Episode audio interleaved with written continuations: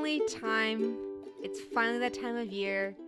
It's time to let the spider webs just stay on the porch. Time to get the bats out of the attic and down to your living room. Time to cut holes in the bottom of your pumpkins, not the top, because they'll last longer that way. Yes, it is the most wonderful time of the year Halloween. Friggin' bats. I love Halloween. Friggin' bats. It is time to get spoopy, my friends. Woo! I've been waiting for this all year long. Spooky skeletons and shivers down your spine. Time to creep and crawl. How much you want to bet that we did that for the last two Halloweens? We've I did that at least that song. Well, I know that Halloween has become a married to the idea tradition. Oh yeah, absolutely. Uh, even in our you know busy, dreary lives, we still somehow manage to put out one episode a week come Halloween because Aaron is a taskmaster and will accept nothing less. Don't you love it when we torture ourselves for your amusement? It is very in theme. Actually, I hopped on our uh, SoundCloud today to look at our most popular episodes, and at least three or four of our Halloween episodes are our most popular. So I can understand why. People really dig the Halloween movie spirit, even though so many of them are hashtag problematic. I'll be the first to admit that Hocus Pocus is terrible and amazing all at the same time. it's the best kind of terrible. It's the worst kind of amazing. It's so great and so strange in its opinions on virgins. Yeah. Anywho, Anywho, it is that time of year where every week leading up to Halloween, we do a scary, spooky Halloween style movie. And since it is our third year doing this, we thought we were going to start running out of movies to watch. But as it turns out, there's nothing like a good uh, trip to McKay's to really get the creative juices flowing because they put up whole theme rows of entertainment for you to pick from. Like, oh, Halloween's coming up. Here are all the Halloween movies we have. Why, thank you. oh, it's Christmas time. Here are all the Christmas movies. Thanksgiving, planes, trains, and automobiles. And nothing else. Pretty much, or like Charlie Brown, but that's it. Oh, poor Thanksgiving. We've talked about that before too. Yes, the redheaded stepchild of the holidays. But I adore Halloween because we like to dress up anyway. Yeah. And now we just have a court mandated holiday to really cut loose. Yes, us uh, cosplayers. Halloween is uh, many times of the year, but then we're like now we're going to Halloween. Like, well, which cosplay do we want to do? Well, do we want to do a cosplay or do we just want to do a quote unquote normal costume? Yeah, I'm really debating this year. Now that I'm a teacher, I really want to show my students how cool I am. And by cool, I mean how many different weird costumes can I dress up in over the course of the entire month.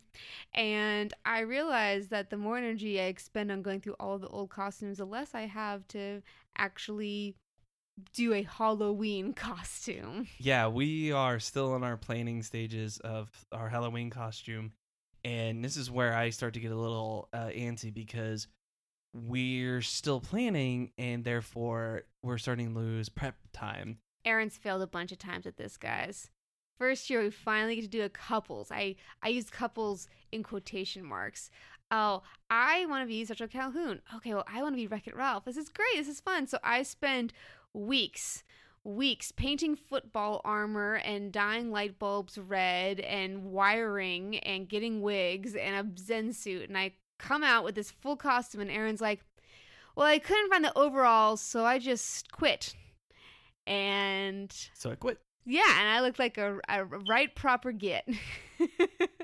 Uh, and uh, she looked awesome. Uh, the costume really looked good. Uh, yeah, I I looked for a shirt, couldn't find one. Uh, looked for overalls, couldn't even come close. And I continue just- to take chances on you. Once again, you have said, let's do a couple's costume. And once again, I have put my faith in you, but I. I've the been burned last two before. years, we have succeeded wholeheartedly on our couples costume. I have last been three burned years. before. The last three years, we have wholeheartedly succeeded in our costumes. I we really want to do something wacky. I just don't think you're going to go wacky with me this year. Well, I might be more uh, open to it because last year we went pretty uh, pretty balls to the wall. So Well, last year we had that transform into our con costume. Exactly. And it didn't impress as much as I was hoping for. But Well, the cops did get called on the party, and it did get busted up one hour after starting. So maybe that wasn't our fault so much. not so much. But uh, that was still that was disappointing. Don't you? Aren't you glad to hear that we're all still young rebels? Rebels, you, you scoundrels. but uh, speaking of McKay's, uh, they are our challengers for today. So we will bring them into the sponsor dome a little bit later on. Uh, but before we get into that, Liz, why don't you uh, tell everyone where they can find us if this is their first episode? Only if you're Aaron. And you're Elizabeth. And, we're, married, to the idea. That was smooth, hon, because I completely forgot. I know you did. I could see the panicked look in your eyes. Oh, actually, this is a very fun thing. Figured out this will be episode number 75. really? Really? Oh, that's super cool. Yeah, we are on episode numero. I'm not going to try 75 in Spanish. You can find all 75 episodes on our website, married to the idea.weebly.com. It also has links for our SoundCloud. You can find us on iTunes, whichever one of those podcasting apps you prefer for your listening pleasure. You can also find us on Facebook at Married to the Idea and email us at married to the idea reviews at gmail.com. if you even are like, hey, these people, they're awesome. I love their style. I love their their their grace. I love their beauty, especially that Aaron. Uh, love their logo. Uh, you know, what? I want to support them. Can they? Uh, can they support us in any way, Elizabeth? Certainly, they can. Uh, they can offer just rounds of applause at their listening device. But if you want to do more than that, you can visit our Patreon page, patreon.com slash married to the idea, where you can look at the different tiers that we offer for our sponsors. Who knows? You might even show up in the sponsor dome if you throw enough cash at us. Oh, we would love that. So, but uh, today, as you clicked on the picture, so as you all know, we are visiting the classic uh, Halloween esque movie, uh, Tim Burton's Beetlejuice, so classic that I had not watched it. which still surprised me, uh, even while we were watching it, because you were reacting to a couple things, and it's just like, "What you didn't? Oh, wait, that's right, you didn't know because you haven't seen this movie." Yeah, I have a weird sort of sense coming into the at least Tim Burton movies. Aaron's been the one who's always been really into those Nightmare Before Christmas, and I just, you know, even though that isn't technically a Tim Burton film, we can debate that some He, other time. he wrote it and uh, produced it. hmm Um, but when people think about like quintessential Tim Burton, I know that Beetlejuice gets brought up a lot, and we'll talk about that a bit more. But I had never seen it. I knew nothing except the main character and that it was turned into an animated show. And after watching the movie, I had to imagine it's a lot like the RoboCop uh, children's animated program, and that it shouldn't have been because it's way too adult to ever get that sort of treatment. And yet the uh, the last bit of the millennium was a crazy time when R-rated and PG-13 rated movies roamed free on children's programming. where they they roamed the earth looking for their next meal. It was the wild west of children's entertainment. Uh, I'm actually going on IMDb right now because I don't think RoboCop had a Aaron, a children's show. Aaron. I no, I'm serious. I've not even seen RoboCop, and I know enough to say that they did have an animated children's television program. No RoboCop. RoboCop did. Okay, I am on IMDb and I see RoboCop in 1987, RoboCop the 2014 uh, reboot, and then the 1994 series, which was not animated. Well, don't tell me that I'm going to have to do this all over again because I had to clip out so much from the last recording. There's Prime Directives. RoboCop, the animated series. That what? Told you. Um, yeah, so they made it Maybe this is appropriate for younger viewers by replacing bullets with laser weapons and made it more of a sci-fi thing as Oh, opposed here to it a is. commentary. This is this is it. Yeah. Okay, Mhm. 1988. Okay. Mm, I never knew that. 1980s, way back in the day. Yeah, I never knew that they made a uh, kid show or an animated show, but a, a kid show of RoboCop. Not, I I can't believe it. Uh, Well, I- going back to the uh, subject at hand, I did actually watch the kid show before I ever watched the movie, um, because that was way more appropriate for kids. So I was like, oh, this is fun. And I was like, oh man, Beetlejuice is fun. And he has his sidekick of Lydia. And Lydia's got her own cool stuff. And Lydia's got her own kind of sidekicks too. And oh, they go on these wacky adventures. I And pray the young Oh. children who watched the series didn't actually watch the original movie. They would have been very sad. uh, yo. isn't that isn't that crazy though? Isn't that so crazy? There was a whole decade where they made children's entertainment based on completely unchild appropriate properties, and then said, "Go watch the original, but don't tell your parents that we told you that was okay." Ho wink. the only time it really worked i mean this one the the child show or the animated show worked in a weird way because it was so imaginative and they had this weird world that they could explore and the the dead zone or whatever they called it that they could go into and and have fun in and it, it was it worked really really well but like this i don't know how they made robocop work because that was a pretty gritty and nitty and nitty gritty uh you know world that they lived in but you got to remember too, they did it with Ghostbusters. They actually did it with Ghostbusters twice. Equally inappropriate. Exactly. So, but the Ghostbusters one, both of the shows were popular. So it's almost like if they do it well enough, then yeah, you could almost make a kid show on a, on almost anything. Coming soon to CBS Kids. I will be back with your milk and cookies. Where's our Shawshank Redemption and children animated series then?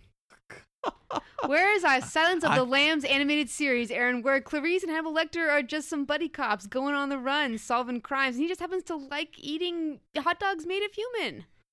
Have you ever had the lambs, Clarice? They're right outside. We're on a farm. This case takes place on a farm, Clarice. Yes, Hannibal, I know. Oh, that Hannibal. Ba-da-ba-ba-da-ba. Hannibal! Bless. Let's talk about Beetlejuice. we we weren't already. I know. So, contrary to what the animated series and most advertisements would have you believe, the main characters are actually the Maitlands, a nice married couple featuring a beautiful Geena Davis and a likable Alan Baldwin. A- Alec, Alec Baldwin. Baldwin. What?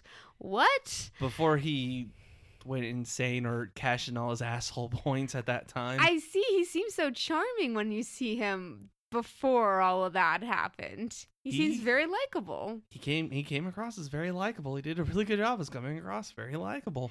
I had no idea that there was a married couple who dies in the first five to ten minutes, and then it's really about them trying to share this house with living and figure out what being dead is all about. Because that is not how any sort of marketing ever talks about this movie. I had no idea what I was walking into.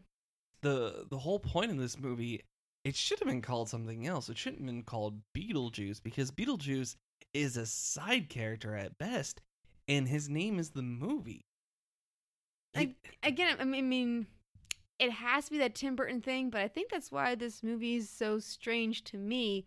It seems the least Tim Burton of all of Tim Burton's movies. And I know that, what do you mean? There's the giant snake head within a snake head, and all the creepy people in the afterlife, and all of the claymation weird stuff, and the living people are also nuts, and they decorate their house like every Tim Burton fan ever. But it really doesn't feel like the Johnny Depp esque protagonist who is misunderstood and has to make the world see that it's fine that he's weird and different. And we should all try to be this weird and different because it's this nice, really wholesome young couple who were thinking about having kids and they live in this big house and then they die and they have to deal with being dead. And it's all about them for a good maturity of the film before they even get the living people who are crazy kooky. And even then, they're not that crazy. The movie goes to pretty good lengths to show that they're all pretty understandable. They're eccentric, but not animals uh, in a way that most Tim Burton films are. No, there is the other, and the other is bad, and they get no redemption, and it's it just didn't feel like when I picture Tim Burton now. Perhaps most of my Tim Burton is Nightmare Before Christmas, Alice in Wonderland, just hot topic and marketable. Like this, this movie's not hot topic marketable. It's fun, and Beetlejuice is a crazy character, but he is way too misogynistic to be a Tim Burton character. Like this was a Louis C.K. caricature come to life. It was Jim Carrey, not Jim Carrey. It it was very not uh Tim Burton style. It felt like to me that just wasn't his humor. I really felt like they said, "All right, Michael." Just go to town, have some fun, do some Robin Williams style riffing, and see what comes of it. And and mugged the camera frequently and I and I love Michael Keaton as Beetlejuice. It's really iconic. I get why people really enjoy him as it. But he's such a minor character in the grand scheme of this movie. It's not about him at all. Yeah, and it has the archetype uh, that Tim Burton would use in every single goddamn movies after this of the oh, no one understands me. I'm different. I'm not actually going to have a personality by having a person or I'm sorry, I'm my personality is not having a personality uh female. But the thing is, um Winona Ryder actually did it well. These other characters that he tries to use this same mold and it's broken by this point. You know, with Alice in Wonderland, and you know, unfortunately, Winona Ryder would do it again with uh, Frankenweenie, uh, he she would do it the she would do basically Lydia Deetz, but like with less personality. Like Lydia Deetz in this has personality and she's fun and she's like she has wants and desires and you can easily see it. Uh, but these other archetypes or the the archetype rather that these female characters don't have personality, therefore they have personality. No, they don't fucking do it I starts love with this movie. Yeah, I love her crazy stepmom who's so interested in her art and who has such a like passion for her artistic expression and her husband uh, the two of them clearly love each other. He just wants to get away from it all and have, live in a house in the country. And she's like i don't want to be out here. I'm going to turn this into something that i like. And it was like this strangest pull between she's a monster for doing this to this house uh but now being a homeowner also like yeah she should change it to what she likes.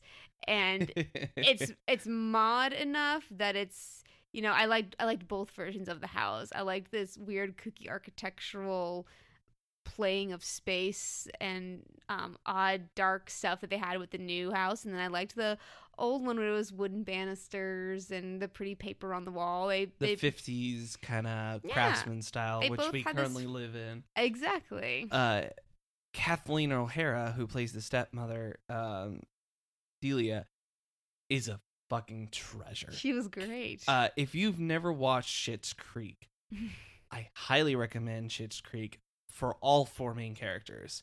The patriarch of the the family, Kathleen uh, O'Hara, who plays the wife, and then the children. They all are redeemable. They're all terrible people. It's it's like what Bob says at the beginning of the series.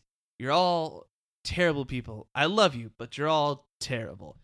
it's exactly that. In like the first season, they're pretty irreprehensible, but as as the series goes on, I think they're just about to release se- season 5. It is so just heartwarming and you eat them all up. You eat every despicable action that they go through because you realize how far they fall how, and how quickly and it's so delectable but they all play them with such depth too um but kathleen o'hara is a goddamn treasure and no one will ever convince me otherwise but And having the president from Ferris Bueller's Day Off was just glorious to see again. it's so hard to watch him now i know it's i know i'm saying that with ferris bueller being one of my favorite movies of all time uh but jeffrey jones oh jeffrey jones it's so hard to separate what happened to him in real life and the man like like got convicted for really bad pedophilia like worse than what jared from subway did Wait a minute. No, I didn't know this. yeah Wait, why did we watch I'm, this? I'm really glad I didn't say anything before then Oh my. Oh, Aaron. Oh, I feel dirty. i'm sorry Ah. I'm sorry. I, I- why do you think I haven't watched Ferris Bueller's in a, Ferris Bueller's Day Off in a while? Oh? God, no! I can't watch it anymore now. Ah, you know, You know, they, they what they said is true. Watch all of your favorite male actors now, kiddies, because they're all about to get ruined step by step by step. So, regardless, he, his performance, it's not Ferris Bueller level, uh, but he, he does a really good job as well. Um, but uh, they're, they they know when to sink into the background. Um, the one character that kind of gets on my nerves, but in the right way, is Otho. hmm Um, he is despicable. He is terrible. He makes these wrong actions. The only time when he like tries to rectify any kind of actions is near the end, and and even then he's he doesn't really try to rectify anything. It's a weird character to have because it kind of puts him on the same level as Beetlejuice, but he's not a villain like Beetlejuice is. Exactly. Um, but the, I I feel again I kind of feel like some of these archetypes that he continued on started here. So I I don't think uh, maybe it, it's it would it would be funny if he actually planned it this way. I don't think he did. Um, but it's almost like the Maitlands were the main characters from Rocky Horror Picture Show. Uh, Brad and Jan. Well, depending on what you want to call it, but it's almost like uh, Adam and Barbara were like Brad and Janet from Rocky Horror Pi- Picture Show, and then Beetlejuice was like Frank-N-Furter, because Frank-N-Furter is not a good character. Frank-N-Furter is actually kind of a an evil character in, in senses. So, but they're very charismatic. You kind of ignore it. So, there there there's some similarities that are getting played around with. I don't think it's on purpose though. It's Mhm. just you can draw some parallel lines very easily. Well, I just don't get how they looked at this movie where a demon forces a 17 year old girl to marry him, and they said, This, this would be good for an animated children's show. Yeah, and then the animated show they like go off and do adventures. The same two people who like hated each other at the end of this movie. Cuz one Yeah. Yeah. Yeah. Well, I tell you what. Um I feel like that's a good point to uh go into the sponsor dome. Sounds fair enough. Uh, two sponsors enter, one sponsor leaves. Our challenging sponsor today is McKay's. If you live in Knoxville or Chattanooga, you've maybe seen or been to a McKay's before. Um, there's a bunch of locations throughout the southeast, but if you've never been, it's pretty much a one for all shopping center where you can bring in your books, CDs, DVDs, video games, board games, electronic devices. Turn those in and you can earn cash or credit that you can then use on other things in the store. It is our one stop shop whenever we have a theme month or whenever we want to get rid of some stuff in our house without feeling guilty about it. We fill up a box with books, go to McKay's, and see if there's anything interesting or new that we haven't tried yet. Uh, we were just there picking up all of our Halloween movies for this month, and we even picked up some fun movies that we might use for future episodes, uh, including the miniseries The Tenth Kingdom, which I've never seen, but it was sitting in the two dollar and now I am curious, and I just I just have to now. I just I need to know. And Rutger Hauer's in it, and I don't know enough of his filmography, so it's probably best that I should expand upon that. Uh, but that is our challenger, McKay's, the one-stop shop for all of your entertainment needs. McKay's is close to Hastings, not necessarily in location, but uh, in what they kind of sell. Uh, Hastings was a hell of a lot more diversified. Uh, they closed in our area, not necessarily nationwide. They just closed in our area. Well, personally, I like McKay's because it's all used. It's all secondhand. It doesn't feel corporate. It feels like a giant warehouse where old things came to repose until they found new homes. It's not corporate, man. Uh, but that's that. if- For those who don't know what McKay's is, that would be the closest thing I could kind of uh, compare it to. It's it's a used bookstore mixed with a Hastings. So I think it would be a better way to describe it. So, um, but it's it's a great store. If you live in Nashville and haven't visited, you've seen it but don't visit it, or um, Chattanooga or anything like that, we highly recommend it. It's a great visit. Um, plus, they have free bins too. So if you're like, well, I just want a book that I can destroy for uh, a video set or some or a film set or something like that, go to McKay's. But our uh, all-time champion so far is uh, Audible. Audible is offering our listeners a free audiobook with a 30-day trial membership. Just go to audibletrial.com slash married to the idea and browse the unmatched selection of audio programs. Download a title free and start listening. It's that easy. Go to audibletrial.com slash married to the idea to get started today. Remember, that's T-O, the idea, not the number two. Why Audible? Audible content includes an unmatched selection of audiobooks, original audio shows, news, comedy, and more from the leading audiobook publishers, broadcasters, and entertainers. Our selection for today, since it is uh, the beginning of the Halloween season, we have selected Scary Halloween Stories. Uh, that is actually a selection of different authors and different narrators. Um, it's only about two hours long, or two hours and 56 minutes long, so about three hours long. Uh, but you have selections by Nathaniel Hawthorne, Charles Dickens, Robert Louis Stevenson, um, and read by the likes of Laurence Olivier and uh, Basil Rathbone. Uh, it's got a smiling pumpkin on the, the front, so if you want some classic, classic Halloween stories, that would be the one that we suggest. And you could get it for free. Oh, it was also released uh, on Audible on my birthday in 2010. So you can get it for free if you go to audibletrial.com slash married to the idea. Again, that's audibletrial.com slash married to the idea. Excellent job as always, babe. Thank you. All right. So most people know what Beetlejuice is all about. I want to get into some more deconstruction of the movie itself so many years later, um, theories that we were coming up with as we watched the film. Um, I don't have any nostalgia goggles when it comes to this movie, or I do, but not not int- not as much as other people do. Yeah. So for me, um, honestly, it felt uncomfortable.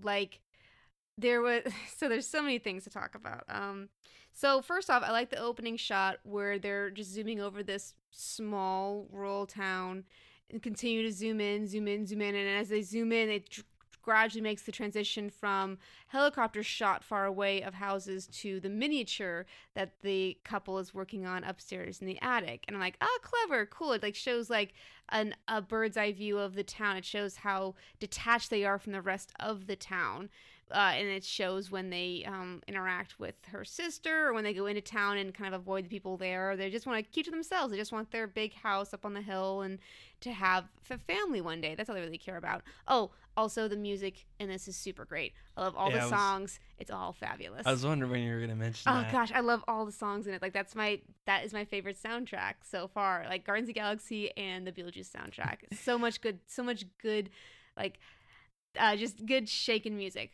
Um, but here's the thing: Beetlejuice is super iconic, and Michael Keaton's portrayal of him is super iconic. But it made me like crazy uncomfortable. Just like it's it's really it's. oh, I'm about, I'm about to get so much flack for this. Um, it's not PC, by which I mean he grabs all these women's asses and kisses them forcefully and tries to marry an underage girl, and it's all very like ill. Not in a oh gross he eats flies ew. Just ugh. like you can make a dis- you can make a character who's fun to root for and disturbing without going there. And now that I know the whole pedophilia thing, now the whole thing's like rummaging around in my head too, which has nothing to do with the movie itself, but I just I was watching this and I'm like, I don't feel comfortable with how this is going. I don't like the direction that it's taking. And in addition to that, I made the comment which you laughed on as well as they zoom over the house and like, boy, all these all these really bright white houses. You think Tim Burton's trying to say something there, and it's it's really disconcerting how much he does not care that there is another race besides white in his idea of the world that he only cares about suburban white america and that is the only viewpoint that's worth discussing within his films. Even in a fantastical one like this the only character of color we even see in the afterlife is one witch doctor and that's Eh, Technically, you see a uh, Ve- Venezuelan uh, woman. That's true, but does she get any speaking roles? No. She- Yeah, oh, I was thinking of the one who was uh, cut in half sitting on the couch. that's not the one I'm talking about. oh, the receptionist who. Yeah, uh, because she, said Miss Venezuela. That's right, has it on her on her uh, big sash. Yep. Um, I don't know. It's probably because I'm a, a woman, but it was really gross to see like Keaton just grab ladies' asses and like look up their skirts, like, and it was just. It, it was uncomfortable in a way that I don't think the filmmaker intended. He wasn't trying to make a point about how it's bad to be a lecherous old man. I think he was really just saying, ah, oh, this is a this is a cool guy. He's he's weird, but he's cool because he does this stuff. It, I don't know. It struck me as all sorts of ick in ways that I do not think were intentional.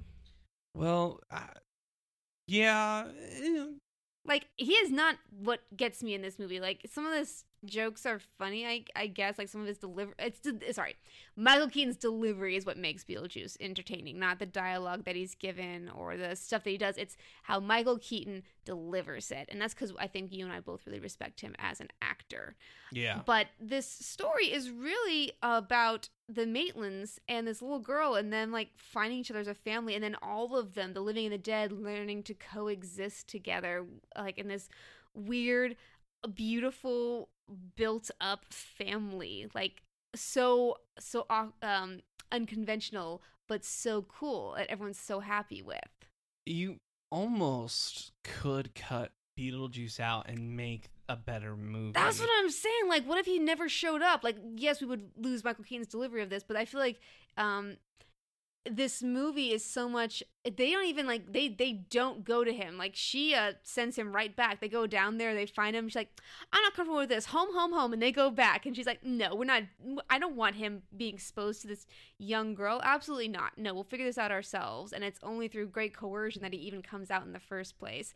Uh, yeah, I think it almost could have been like a big taboo to not reveal, you know, what he was. And the story's not even about him. Again, I don't know why the movie was named after him. I guess he's just looks the most iconic, but I don't think he was. I don't think he was made. I don't think he was necessary in his own movie. Well, and the I guess the original ch- title was ca- called "Scared Sheetless." Yeah, I don't think that would have been a A good title. terrible title. So I, I, there might be like a way to cut this movie. Like you could have called it "Handbook for the Recently Deceased." Like that would even be a better title. Yeah, um, you know, uh, bunch of dead mates or you know, like all the female characters in this are super strong as hell. We have uh, Barbara Maitland, who uh, clearly is passionate about her relationship, her marriage with her husband. It's very Morticia and Gomez. They clearly love each other. They clearly show it, um, and they want to have a family together. She she feels inadequate because she hasn't yet, and she feels like something's wrong with her. But she wants to try, and she's trying, and then she tries to be the best uh, mother figure that she can for this living girl. And then we have Lydia, who just owns her her weirdness. It's never a phase. It's never an attention looking notice me because she'll just go and talk to her parents like, "Hey, I need to talk to you about something." Like totally chill, normal teenager, not like, "Oh, the world is agony." She has that one funny line about how her world is um Oh, someone says something and she's like, it's like that every day for me. Uh, but otherwise, it's just her being curious about this house and saying, You guys are ghosts, right? That's really cool. Um, and uh, I just and even um the stepmom who is just so strong in her she just lives her truth and loves her art and wants to create. And I you know even though she takes over things and her husband feels put upon I never feel like she is doing something out of bounds she's just trying to chase her bliss at the beginning she is. well we're meant to feel angry at her for tearing this poor beloved couple's house apart Well, yeah, but even still, like before they she starts tearing the house apart, she's meant to be kind of despicable. But I, I, I put it akin to her Schitt's Creek character. Um, I feel like they're very similar. Like she might have based her Schitt's Creek character on, uh, her her Delia Deetz character, and I could I could easily see that. Um, it's not, uh, she's not irrehensible, but it's more You keep saying that word. I do not think it means what you think it means. I think you mean reprehensible. reprehensible. Uh, irredeem- Irredeemable. You were you were combining Yeah, the two I words was. together, which I liked. I liked that. Um, irredeemable, re- reprehensible. Uh, but she is she isn't. At the end, she's not. She doesn't really ever get better, but she gets like more tolerable. Again, I don't think it was about her getting better. I think it was about like the world accepting her for what she wanted to do. Not really. I mean, she still makes art. She But her art's now famous. She stopped letting the one guy who was in charge of marketing her art. It sounds like she kicked that guy to the curb because he, he didn't no, he believe kicked in himself to the curb. Yeah, he didn't believe in her art, and so he didn't work as hard as he could have.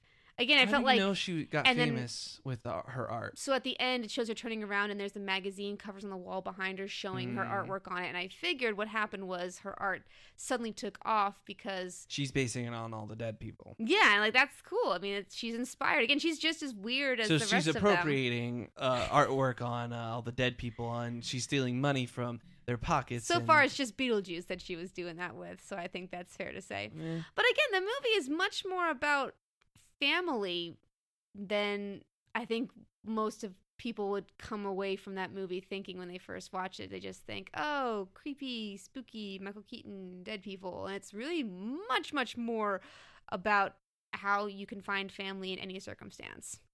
Yeah, and I liked that they found this surrogate daughter in Lydia and how she accepted them too, and how like in in a normal circumstance she probably wouldn't have anything to do with them because they would be lame in her eyes. But Uh, I don't think she ever got that from him. I think she was more amused than anything. Like, you just cut holes in my mom's three hundred dollars sheets. I don't think that's going to work. I hope you're real, but uh, you're gonna have to try a lot harder than that.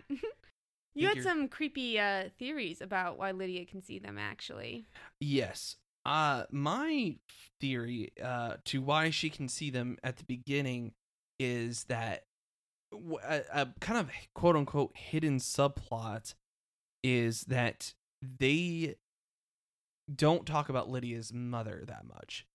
Uh Delia, Catherine O'Hara's character, is the stepmother. And they don't they bring up her mother once or they say like, Well your mom, that's my stepmom.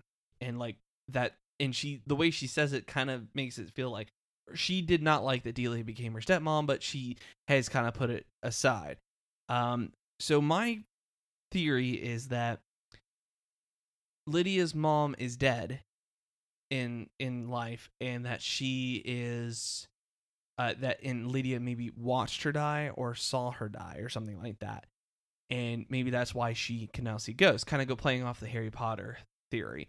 Uh, uh, other people use that, but my it's a little dark, but that might also have inspired her to act the way she did she does because a lot of times when people go more of the gothic nature and I'm I'm I'm not trying to appropriate or say all gothic people or anything like that but um a lot of times when people how dare you insult the Visigoths? Those 13th century barbarians had feelings, Aaron. When, oh, when will I ever get to use my Visigoth humor? uh only not now, now. only now but a lot of times when people uh have a love of the um the different and or not the different The occult, the occult and the macabre uh it beca- is inspired because of uh death. death and stuff in their history so maybe that had, that inspired her to become the way it, she is i'm not saying that i'm saying it's just a theory Yeah. so with her being able to see them in the window Mhm. before she reads the handbook for the damned or uh yeah hin- Handbook for, the recently deceased. uh i that's a good th- uh, it's a good thing and maybe that she could have seen them at the beginning but because that was the only time that they were quote unquote physically there in a place that she could see them that was why she could see them but the light was blinding her so Yeah. Well, I think that's a really interesting theory. Because you're right, they don't talk about her. But again, it kind of brings the whole, like, evil stepmother trope to sharp focus. she's not an evil stepmom i think it's They're more playing it that way, though. Uh, I I, Which is I don't weird. agree with she, that. She is just as much an interest in the dark and macabre as her stepdaughter does. So it's weird for them to be like, no, they couldn't possibly see eye to eye. And for both of them, for both of the parents, it looks like they just care more about what they're doing as opposed to what their daughter is doing, and they Oh, need yeah, to learn they're- to come around to that. They're both kind of selfish people. Yeah. Um, the the father character is supposed to be going to this countryside to de-stress from work and not worry about it and be bird watching and this and that. And the one of the first things he does is he tries to buy up a building and turn it into something else, and then he tries to convince his boss to buy up the town and turn it into an amusement park. But again, a weird a weird subplot. I like how it goes where they ch- they haunt them thinking, "Oh, they made it." And then you realize these rich yuppies just want this to be a experience they can commodify. And there's something really like Disney-esque about the whole thing. Look at this unique you- entrance and happenstance that can only happen once in a lifetime.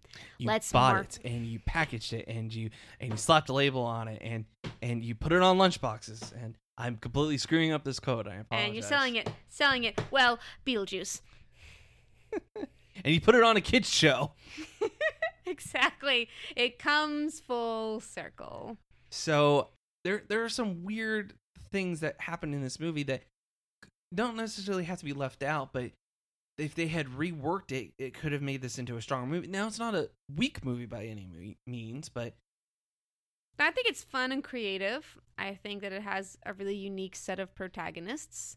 Unique The- in a the- good sense, not a Tim Burton the sense. waiting room of the dead or like the, that whole thing of the dead is super imaginative. the bureaucracy of being dead is really cool. Uh, the no man land, and then Barbara comes riding a Quisiteric out of the ground and swallows up Beetlejuice. I know it's not a Quisiteric, but all I got were Dune references out of that whole land. yeah, that's so weird. So, um, I actually I know what our question will be. Apparently, when Tim was writing the script, and after the movie got really big, he had some ideas for a sequel They're always talking about that sequel. called Beetlejuice Goes Hawaiian. I can't make this shit up. I know you can't. So, uh, my question is: is does the and it's actually being made like it's in production right now. I don't know like how far in production it is, but it is in production. Uh, it was in development hell for the longest time, and it is now in production. Uh, so my question that I pose is either: Does this movie actually need a sequel at all, or does this movie need to be rebooted in sen- in a sense where maybe it takes the Beetlejuice character out and still have that wit, that humor, that the dog accidentally kills them.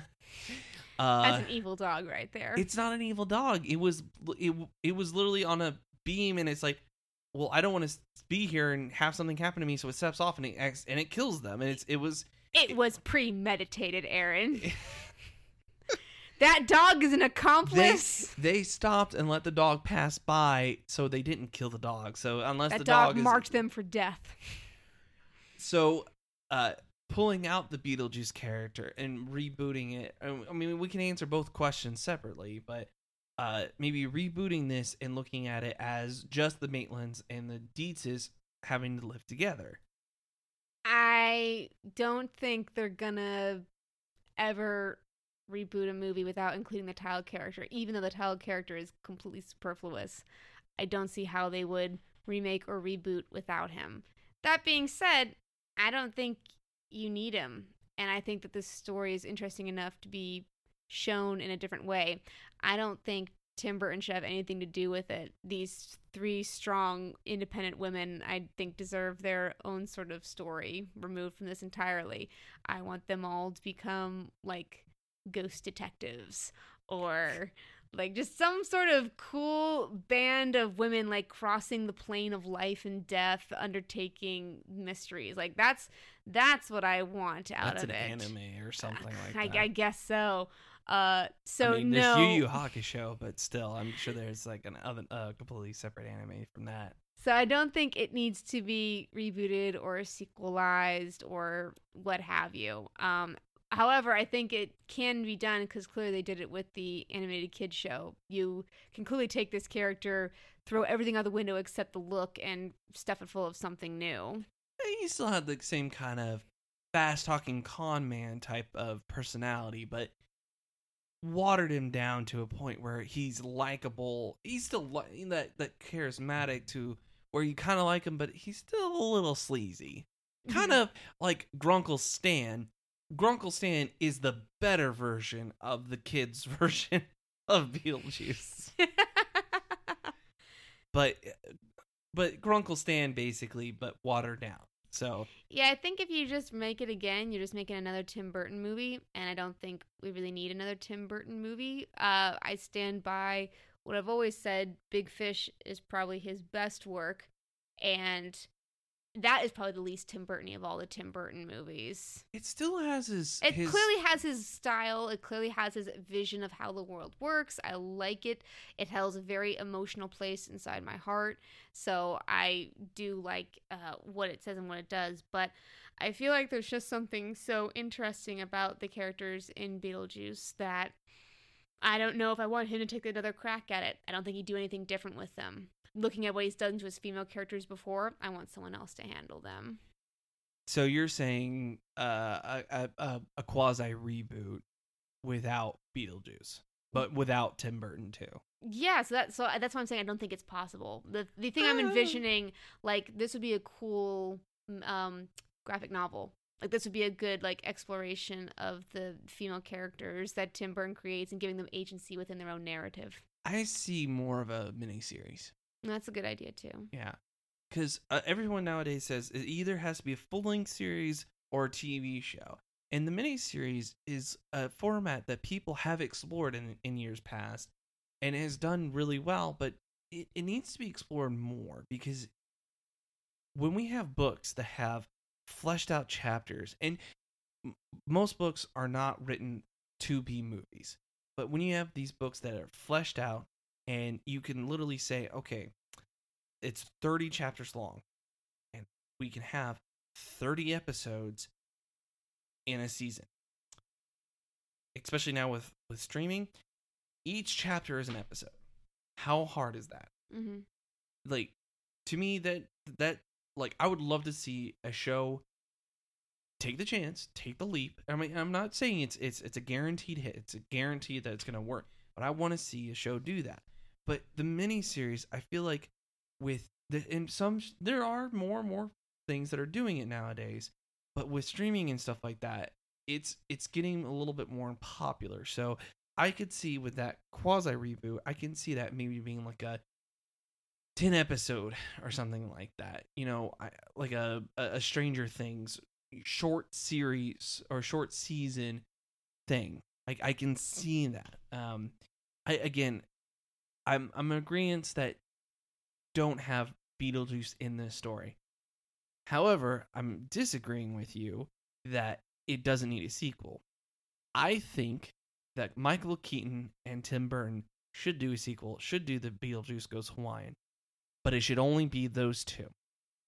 I love all the rest of them, save for Alec Baldwin and Jeffrey Jones, I guess. Uh, so I love all the females. Uh, but they deserve their own thing. And Beetlejuice, take this character that isn't the strongest character, that isn't the most interesting of all of the other characters. but obviously, you have other stories to tell. until Tim Burton and becomes more self-aware, until, Until- th- this until he- character has to evolve. un- until he uh, maybe okay so maybe not tim burton maybe someone else does it but until you have tim burton get back to this kind of tim burton the big fish the beetlejuice the uh batman even Mm-hmm. that kind of tim burton when you get back to that level then yeah he can take the helms but right now with the alice in wonderland through the looking glass uh uh even um you could even say sweeney todd these movies are quintessentially quote unquote him and they are quintessentially quote unquote terrible you know, I find his the greatest look at his dichotomy at how he splits down the middle with Corpse Bride. Corpse Bride has a great premise about how the land of the dead is so much more lively than the land of the living. I And love that's a that. great- that that visual is like it it is so striking when you finally hit the land of the dead that you it takes a second viewing to really appreciate what they're trying to establish with the land of the living, land of the dead. But uh, as the title would suggest, um, the main character should have been the corpse bride. She is the more intriguing and compelling and interesting and thought provoking character, besides this bland fop who can't say enough about what he actually wants out of life and is terrified of everything to a Oh no, to a I- farcical degree. I've I've gone faint. Yeah, just just a, Like a Niles Crane sort of figure, which oh god, Niles Crane could beat the shit out of that character. Niles Crane is butch compared to this character. Yeah, and let's this, be honest. this isn't to say that there's no room for sensitive, emotional male leads. We only have to look at um, Fantastic Beasts and Where to Find Them. Newt is a really cool sort of male lead that we do not see in Hollywood a lot. And I'm not saying that they all have to be macho, but I am saying that they have to have some agency in what they're doing with their lives. and this character is just whisked from one place to another to another place to another to another place to another and just it's chessboard plot, and Yep. you gotta have a character who makes their own decisions. Tim Burton. I know, I know. That's why I don't want him near this. so now I will say this: if he does it with Beetlejuice, it might be better because Beetlejuice has more of a personality. I always thought it's that a Tim terrible Burton. personality, yeah, I always thought that Tim Burton had the best art direction. Like that's what I would want to see. He has really imaginative, cool, and creative visuals. That's Mm. always been his forte. Even the Alice in Wonderland movies, they're interestingly visually cool. They're the CGI is dull, yes, but the second one is a lot brighter, more colorful, and he clearly knows how to change his palettes up. So I have no problem with him being visually marketable. That's fine. I just don't think his stories range very far. Since Beetlejuice was the biggest departure, that and Big Fish that have been the biggest departures from understood pale weirdo who no one gets becomes hero. which Beetlejuice still has it, and Big Fish even has it as well, but they're done better. Yeah, they're so pale in comparison to the other ones. But uh, if he were to do this, if he were to actually do what he's planning on doing, do Beetlejuice goes Hawaiian, go have fun with it. Don't just do the same schlock that you've been doing.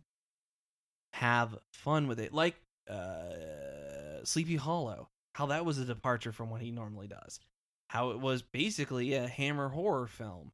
Um, if you want more information on that, check out the uh, Nostalgia Critic. Uh, is Sleepy Hollow uh, secretly brilliant? But the problem is, if he does actually do this, it's not going to be that. So that's why I'm saying let someone else take the helm. Write it, art direct it. That's fine. Let someone else take the helm. I, I have no idea who. I, I couldn't get. I couldn't give give you even a s- mm, the shadow See, of a I think, suggestion. I think that's the problem is. He's too problematic and too iconic. If you give someone else the helm on one of his properties, it makes no sense anymore. And if you let him take control, it's nothing new. So if you give a Burton a movie. Now, it would be really, really, really interesting to give Harry Selick the reins again, where it's another one-two punch of them. or you do a prequel. We never actually learn what it was that Beetlejuice did that was so so bad that he got cast out of the underworld. No, that's what I'm saying. Like no that's cares. But again, if Beetlejuice isn't the center of his movie, if he's not, if he shouldn't be the center of his movie because he's not a character that allows for personal growth, then It's just gonna be Tim Burton's version of Solo.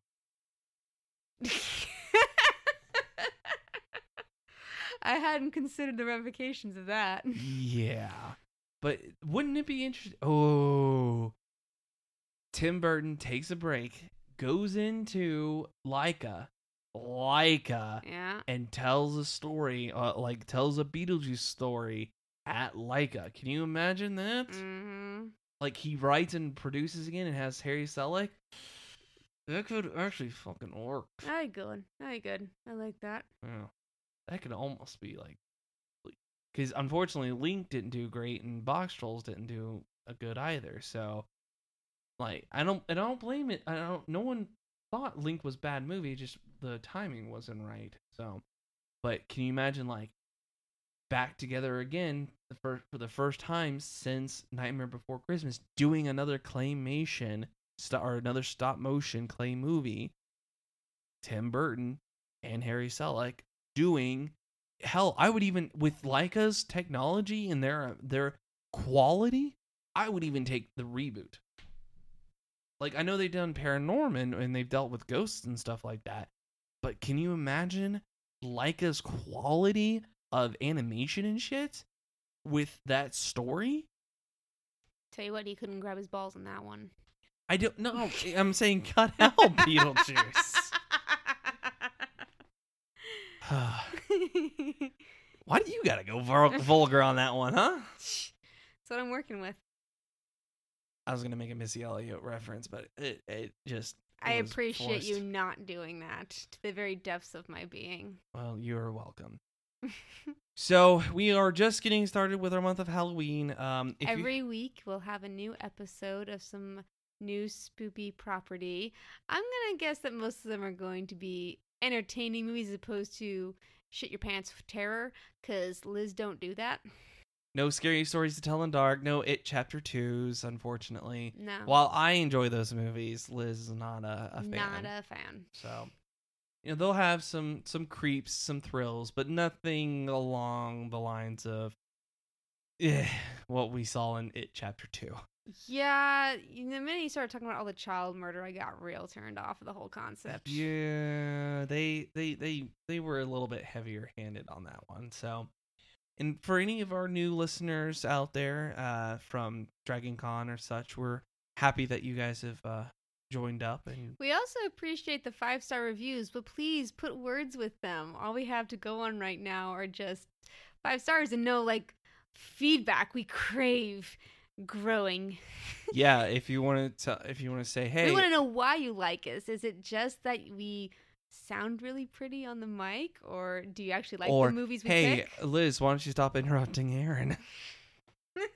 No, or is that is that exclusively what you like that oh, Elizabeth well, interrupts if that's Aaron? if that's what you like, then you, know have what? to let us know. Yeah, you have to tell us. How else can we grow? But uh, I actually didn't know we were getting five star reviews. That's pretty cool. I know, isn't it fun? Yeah. I'm very excited. Again, if you leave a review, um, then we can actually send you fun stuff like our stickers. yes, we still have some stickers left. But I think we have some uh, uh, badges, bu- Buttons. badges, buttons as well. So We should get some badges made. That'd be real sweet, like sewn badges, oh, like like Girl Scout badge badges. like it would be a very small run to begin yes, with. Yes, very so- small, just for us, Yeah, just just for us two and no one else. well, maybe the Patreons. Ooh, I like where you're thinking, Aaron. I like where my head's at. like so. But uh yes, the Halloween season has just begun and we are looking forward to it. So be sure to subscribe everywhere so you can keep uh up to date on all the new episodes. Uh Enjoy your apple cider cinnamon, the new pumpkin spice of Halloween. it's not a thing yet. It's so a thing. It's not a thing. It's yet. absolutely a thing. I'll enjoy my pumpkin coffee, my pumpkin beer and my uh pumpkin brake pad, so But uh, we look forward to continue talking about the the thrills, the spills, the chills. Uh, and until next time, she's been Elizabeth. He's been Aaron, And we're married to the idea.